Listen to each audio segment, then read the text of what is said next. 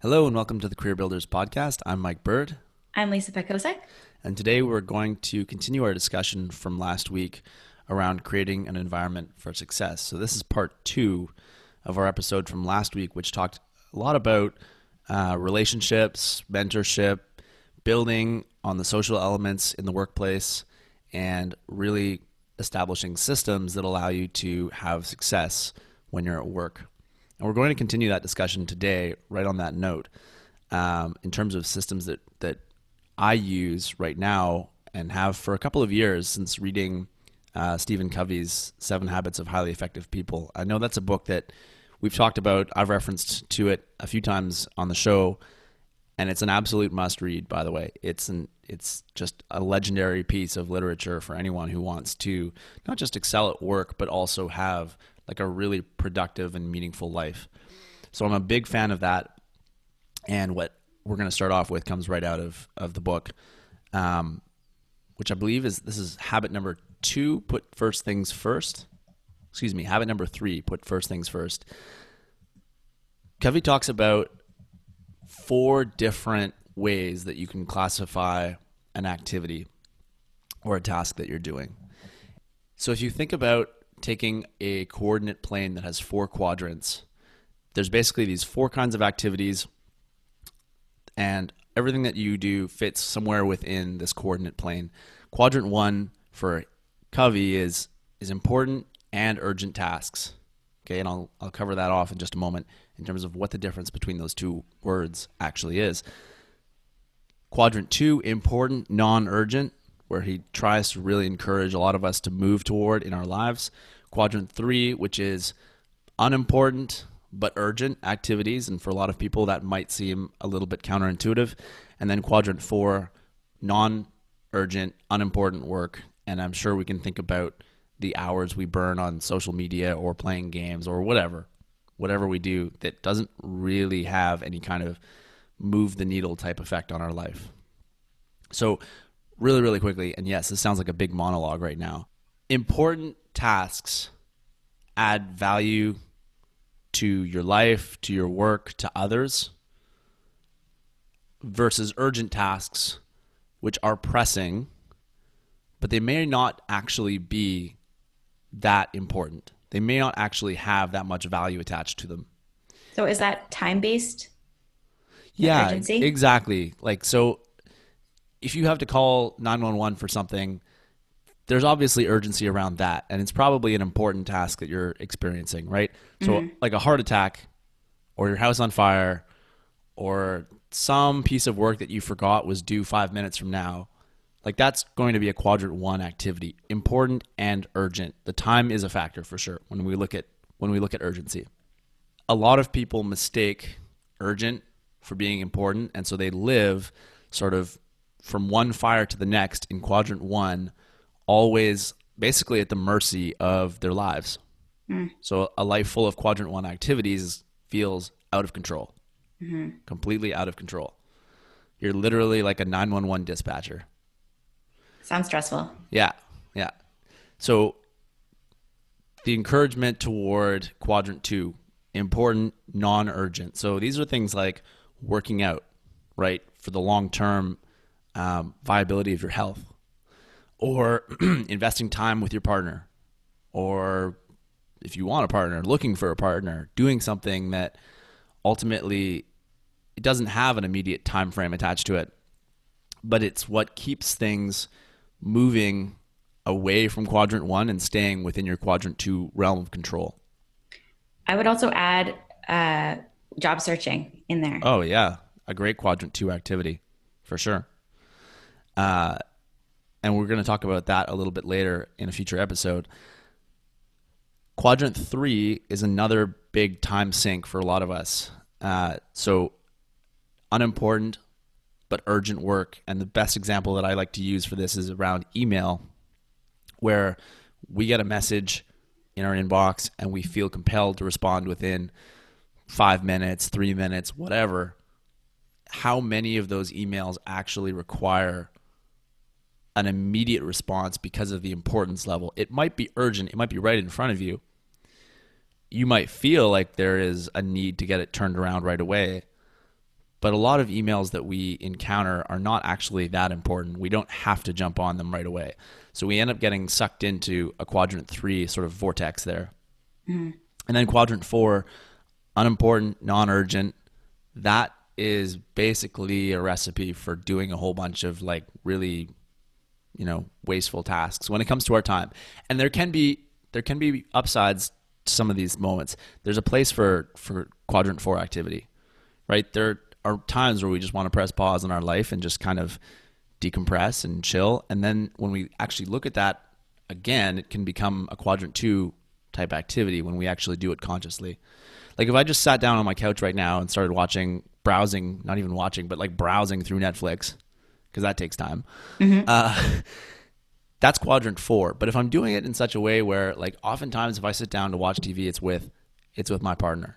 Mm-hmm. And so that becomes more of a quadrant two activity where I'm investing back into my relationship and I'm doing something that adds value to my life and to somebody else's. Mm-hmm. So bringing the importance back into the fold. Yeah. The other thing that comes up for me is thinking about that quadrant four is uh, scrolling through social media. Mm-hmm.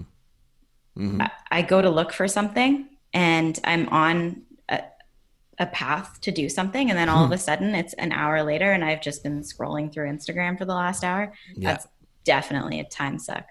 Totally.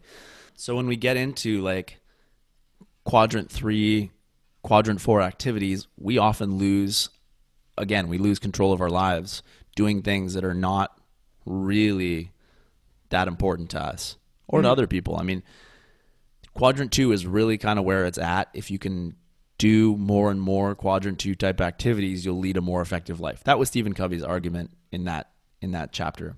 Mm-hmm.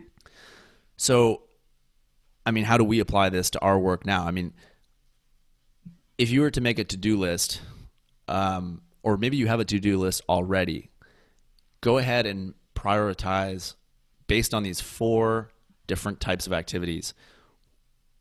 Where do the things that are on your to do list stack up? Mm-hmm. Where do they fit? Color code it. You know, write a number next to it. One, two, three, four. I've done this actually as sort of as an exercise with someone before, where I presented an example, a sample to do list, and I had color coded the tasks. And I asked the other person I was with to to add some tasks to the list. And so I went away. We went away and he filled out, added some activities, and he prioritized everything he put on the to do list as quadrant one.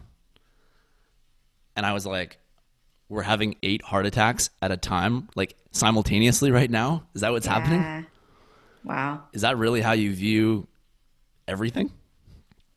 I mean, I didn't actually, I wasn't that overt with my thoughts, but that ultimately is a great example of how some people live their lives. Mm-hmm. Seems like an opportunity, too, to be able to look at why these things are in quadrant one. Why did they become urgent and important mm-hmm. instead of starting with them in quadrant two? So saying, yeah. how can I make this not a heart attack in the future? Mm-hmm. Yeah. How can I like build systems, right? Going back to this main topic, how can I build systems that allow me to keep things out of the urgency state yeah. by treating them when they're just important, non urgent? And that for some of us takes a lot of work but it's a much better, less stressful way of living life if we can do that. Yeah. And just thinking about that too, I'm a very visual person. So mm-hmm.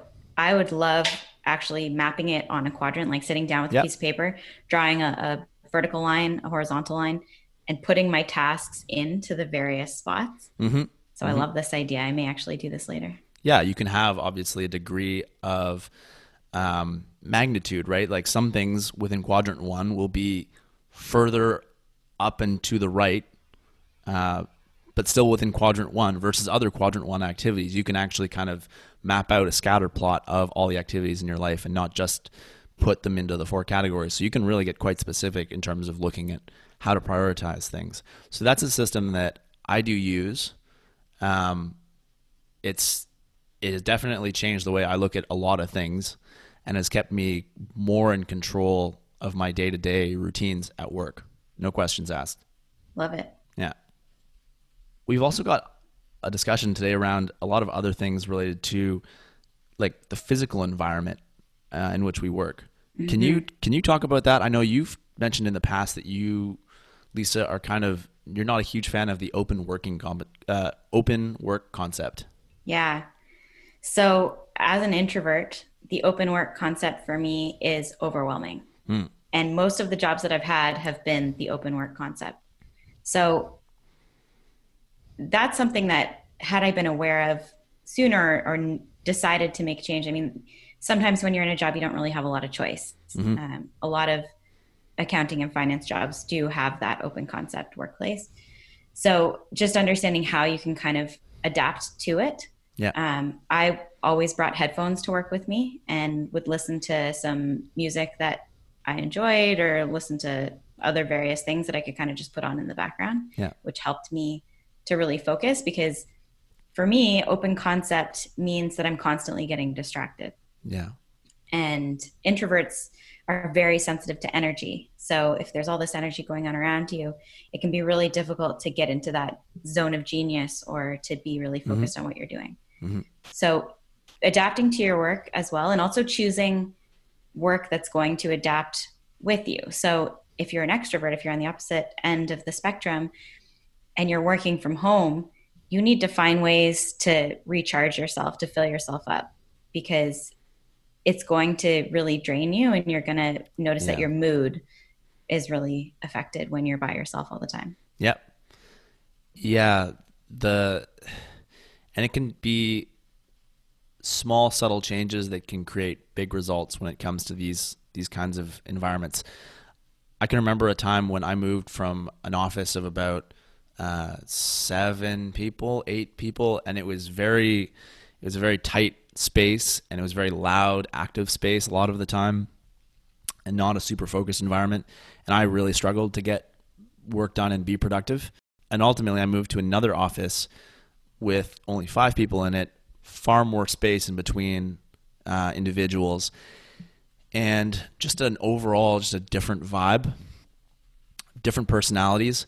And it allowed me to basically be a much more productive person, even though my role had not changed. Just that big, big shift, literally down a set of stairs into a different room, changed everything for me and made me a much more productive person in my role. Mm-hmm.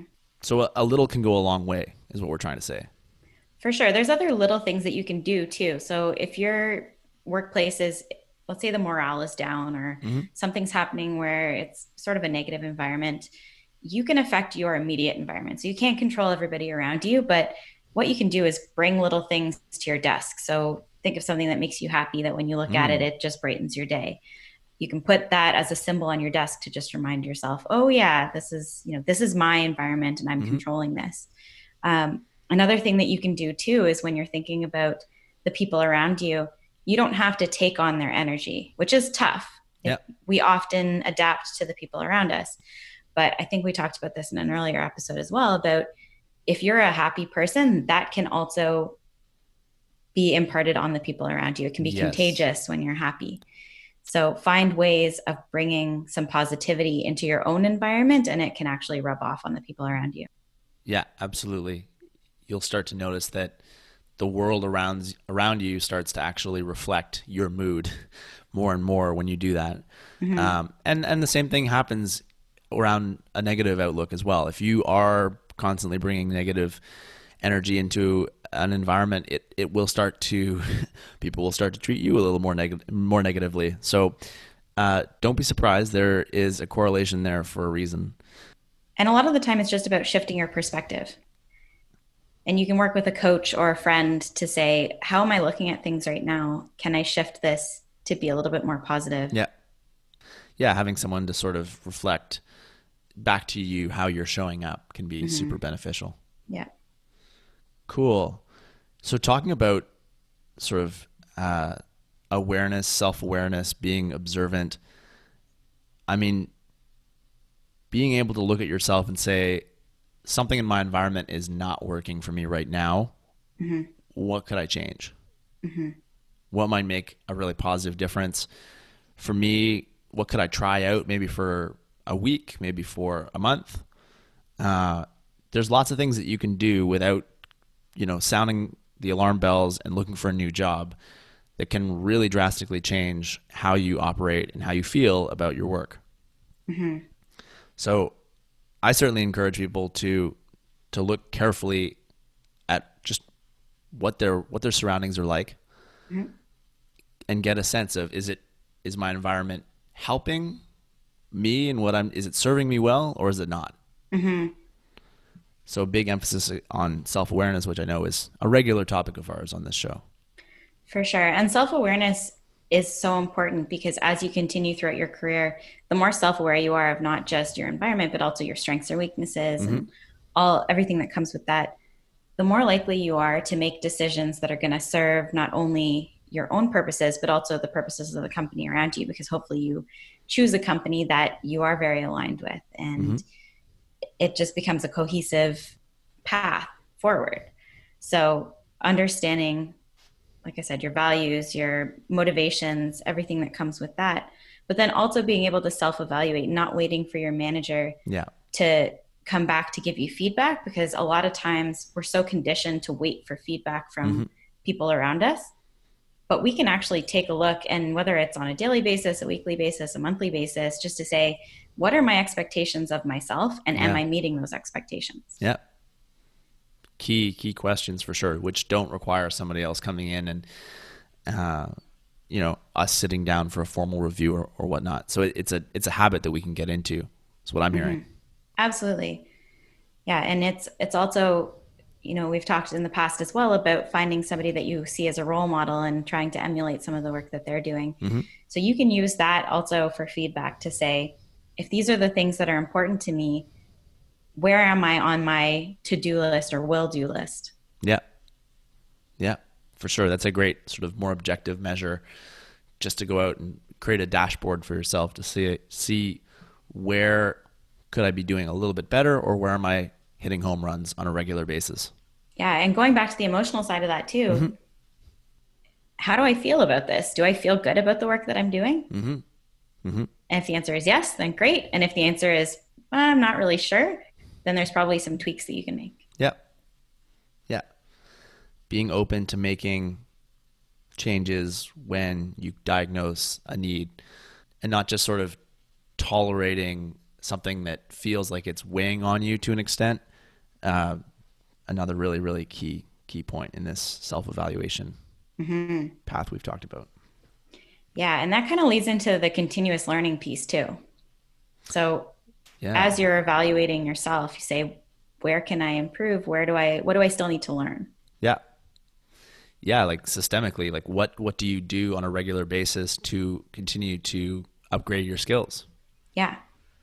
And that can be in any industry in terms of the skills that you need or the jobs that you want to have if you're in a very technical industry that's something that's often required so mm-hmm. or if you're yeah. a, a, have a designation they they ask you to do a certain number of hours per year yeah. to keep up that certification or designation but outside of that what skills do you want to have um, i yesterday just took stock as part of a overview of my my own self evaluation and i have a list of close to 20 things that I want to wow. learn in the next year. Wow. So, I mean, it, it, doesn't have to be that long of a mm-hmm. list, mm-hmm. but just identifying a few things that you really want to work on and figuring out, you know, is it a course that I need to take? Is it a book that I need to read? Is there somebody mm-hmm. that I can talk to to teach me about this? Uh, and there's resources within a lot of companies too, more than a lot of people realize. Yeah. Yeah. Uh, when I was working for one of the major banks, they had this really great learning online learning resource that had mm. thousands of articles, videos, all sorts of stuff, but people didn't know about it. So they weren't using it. But if you can ask and say, you know, what's available to us as employees, mm-hmm. that there's a lot of free stuff that you can get access to. Yeah. Uh, take advantage of like your employer's overall drive to kind of keep the workforce of the company moving in a positive direction with its development, professional development, there are all kinds of things that you can just sort of, if you look carefully enough, you'll you'll find some really neat learning opportunities. And like adulting kind of gets a bad rap, I find, on a lot of levels. But one of the best parts of being an adult in the workforce is being able to learn the things that you'd like to learn. Sometimes yeah. you will learn skills that you need to learn, quote unquote, need. But like being able to choose the actual topics that you're interested in and diving into them and spending time, investing your time in terms of just really like getting into something that you feel hopefully passionate about.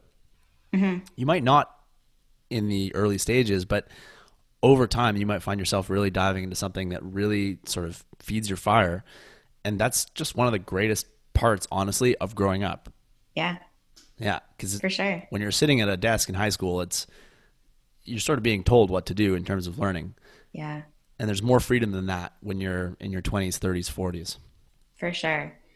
And it's funny too that you mentioned that because thinking about going to the library when I was younger, I, I used to love the library when I was a kid. I'm a big reader. I love but libraries. Then, as yeah. as I got into high school, it was like, oh, it's not cool to go to the library. um, but again, as you decide what it is that you want to learn, the library is a huge free resource for you. Yeah. People are utilizing less and less because of Amazon. And I sure. don't don't get me wrong, I love being able to go on Amazon and find something that I want and have it delivered to me the next day. But it's also especially if you don't think that you're going to need it longer term, just being able to go and borrow that book and then take it back and find something else is so fantastic. Yeah, like and if you can if you can afford the time in terms of just like if you can take a couple of hours on a weekend to go into a library and sit down and read a variety of books and kind of touch a, diff- a bunch of different areas that setting can be so stimulating when you're around other people who are also kind of uh, of that similar mindset of like let's let's learn something new or let's go and just focus ourselves mentally kind of it can be a very stimulating place in that regard. So when we talk about environment the library environment for me always a place i love to go to. Yeah for sure it's interesting too because I uh, about a year ago I discovered that the library has uh, online books as well, so you mm-hmm. can download them on your Kindle or whatever it is that yeah. you use.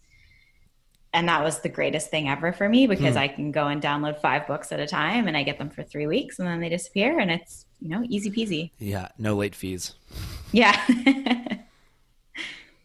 cool.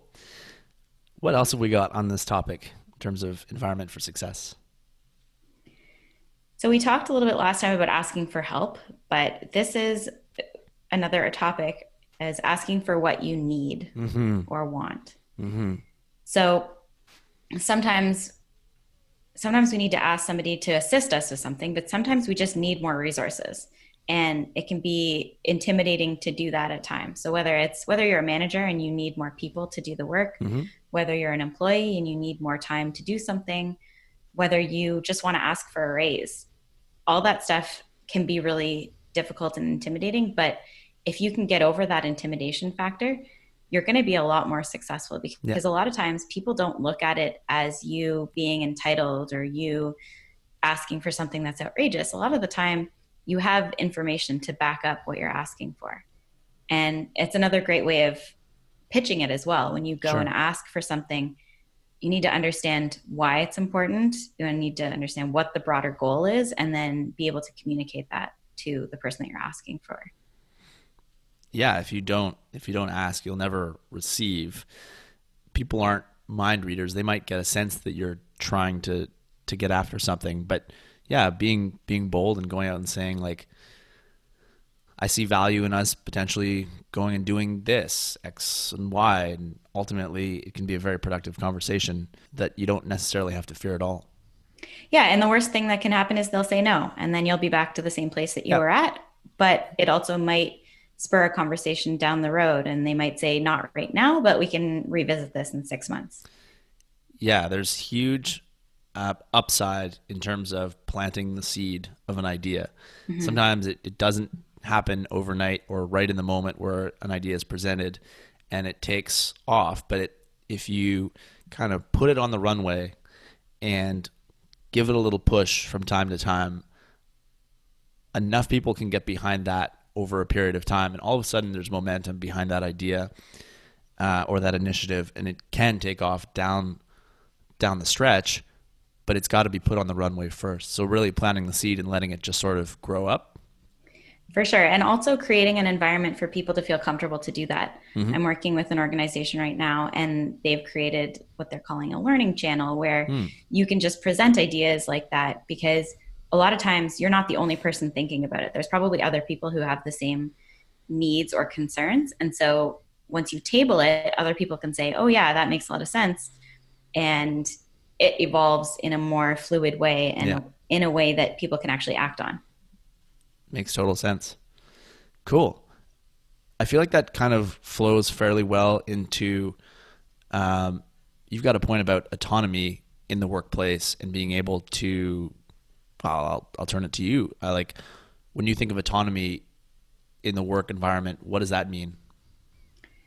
Autonomy really means having the space to do what needs to be done without somebody having to tell you what mm-hmm. to do. Yeah. And a lot of that is around trust there's been a lot of literature on how it's important to if you're hiring somebody you're hiring them because you should inherently trust them and if you mm-hmm. don't trust them then don't hire them mm-hmm.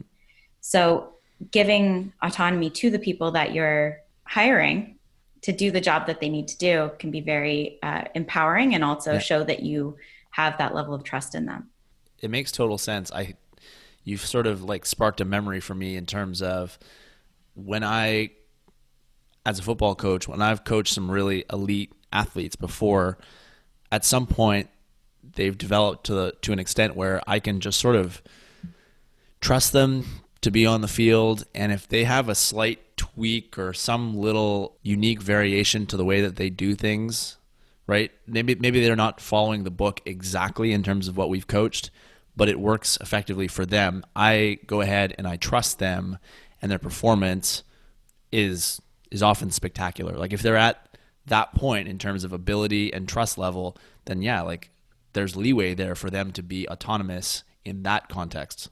I yeah. see it I see it happening in the workplace as well. And I find too that it's not about just leaving someone to their devices. It's not saying go ahead and we'll never have conversations mm-hmm. or discussions about things. It's really about saying I trust you to go and try things out if you need me I'm yep. here to support you. Yep. Yeah, it's huge, and it not everyone is fortunate enough to have a superior that that is that trusting. Mm-hmm. For me, I would I would struggle with that um, if that was my reality. Mm-hmm. But going out and ask, you know, having that conversation with someone that you report to, saying, you know, what can I do to kind of prove to you that I can operate mostly on my own mm-hmm. in the role that you've put me in. Or asking yourself too how can i build trust with this person? What mm-hmm. can i do to show them that what they're asking me to do is something that i'm going to consistently provide and consistently achieve? Yeah. Which i feel like then parallels that leads perfectly into just going above and beyond in the workplace. Like as we went and talked about this in our professionalism episode uh, a few weeks ago how do you know if you're going above and beyond in the workplace? That's a great question. And I think that it comes down to if something else comes up. So I'll give you an example from my own work experience. Mm-hmm. I was on a conference call one time and we were working on a project and somebody had asked another individual to do something and it wasn't a crazy task. It wasn't going to take a week of time or anything like that. Mm-hmm. And the person said, Oh, I'm sorry, that's not in my job jar. Hmm. Which automatically you just feel kind of icky about. Sure. Yeah. Gross. job jar. yeah. And it's, so it's really about being open to new experiences. It's about, mm-hmm seeing a need and being able to fill it without being asked to do so. Yeah. And it can be thinking about the bigger picture instead of focusing on the specific task in front of you. Yeah. Yeah, that makes a lot of sense. When people talk about being a strategic thinker, that's often a big part of that is can can somebody see past, you know, the end of the day, the end of the week, where is the work that they're doing going? Where is the work that their department uh, taking the company as a whole. Mm-hmm. So yeah, I mean, going out and starting to develop a habit around around thinking about the bigger picture makes a whole lot of sense. And also with the people that you're working with, whether it's a colleague or a superior or somebody that you're managing, try to empathize with them to think, you know, I'm, I'm doing this task. What are their, why are they asking me to do this? Or why are we doing this together? Why are we partnering on this? Mm-hmm. And how can I make their role a little bit easier? What pains are they experiencing that I can do just a small tweak in my process to make their process easier? Yeah, no, being being a great teammate, lifting up the people around you, mm-hmm. for sure. Um, it's always nice when you hear other people, you know, unasked, deliver some sort of really nice compliment to to you in response to maybe something that you did or they've they've just come at you with an observation about how you work that can be really uplifting and inspiring. And you shouldn't like don't don't blow past those when those happen. If someone is actually stopping and getting out of their own um, their own grind to go out and say something that's really positive and, and reinforces what you do mm-hmm. take that as a really strong signal that you're on the right track in what you're doing. Yeah absolutely. It just going back to that above and beyond too mm-hmm. you won't always get recognition for it. No. I remember in one of the first jobs that i had it was a very small company and the the feeling around the company was you know if if somebody needs to clean the toilets then somebody needs to clean the toilets mm-hmm it needs to be done. It's a task that needs to be done, and nobody should be above that task. And so sometimes going above and beyond means cleaning the toilets. Mm-hmm. Yeah, uh, I can. This is super relevant to to what I just experienced yesterday, where a gymnasium that had been covered with protective tarps on the floor had to be those tarps had to be lifted off. What had happened? The, the event that had taken place on those tarps had ended and there was about to be a basketball game played in that gym. It's hard to do it when the gym is covered in blue mats. and our maintenance department, you know, it's tied up with a whole bunch of other other things. And so I, I was in there. A few of my colleagues, direct uh, peers, were in there as well. But also working there was the guy who was actually our incoming head of head of school. Mm-hmm uh, just rolling up his sleeves, moving tables, moving chairs off these mats, putting these mats onto um, a rolling apparatus, and just like demonstrating clearly that no task is too small. Yeah. That that to me is going above and beyond in a really sort of like counterintuitive way. Yeah. And what results do you think came of that for you? I mean, you just love to appreciate someone who is not afraid to really do the tasks that have to get done and doesn't see himself or see themselves as being above other people, mm-hmm. especially when they are uh, pretty high up on on the organization's hierarchy. Mm-hmm. Uh, so you you develop trust really quickly with people that do that. There's no question. For sure. Yeah. Yeah. So I mean, that that to me in, in a really subtle way that no, not a lot of people would see uh, publicly is is a great example of going above and beyond. Love it. Yeah, yeah. It was neat to be around. Um, cool. I don't think I have anything more to add on this. Have you got anything that's uh, come to mind?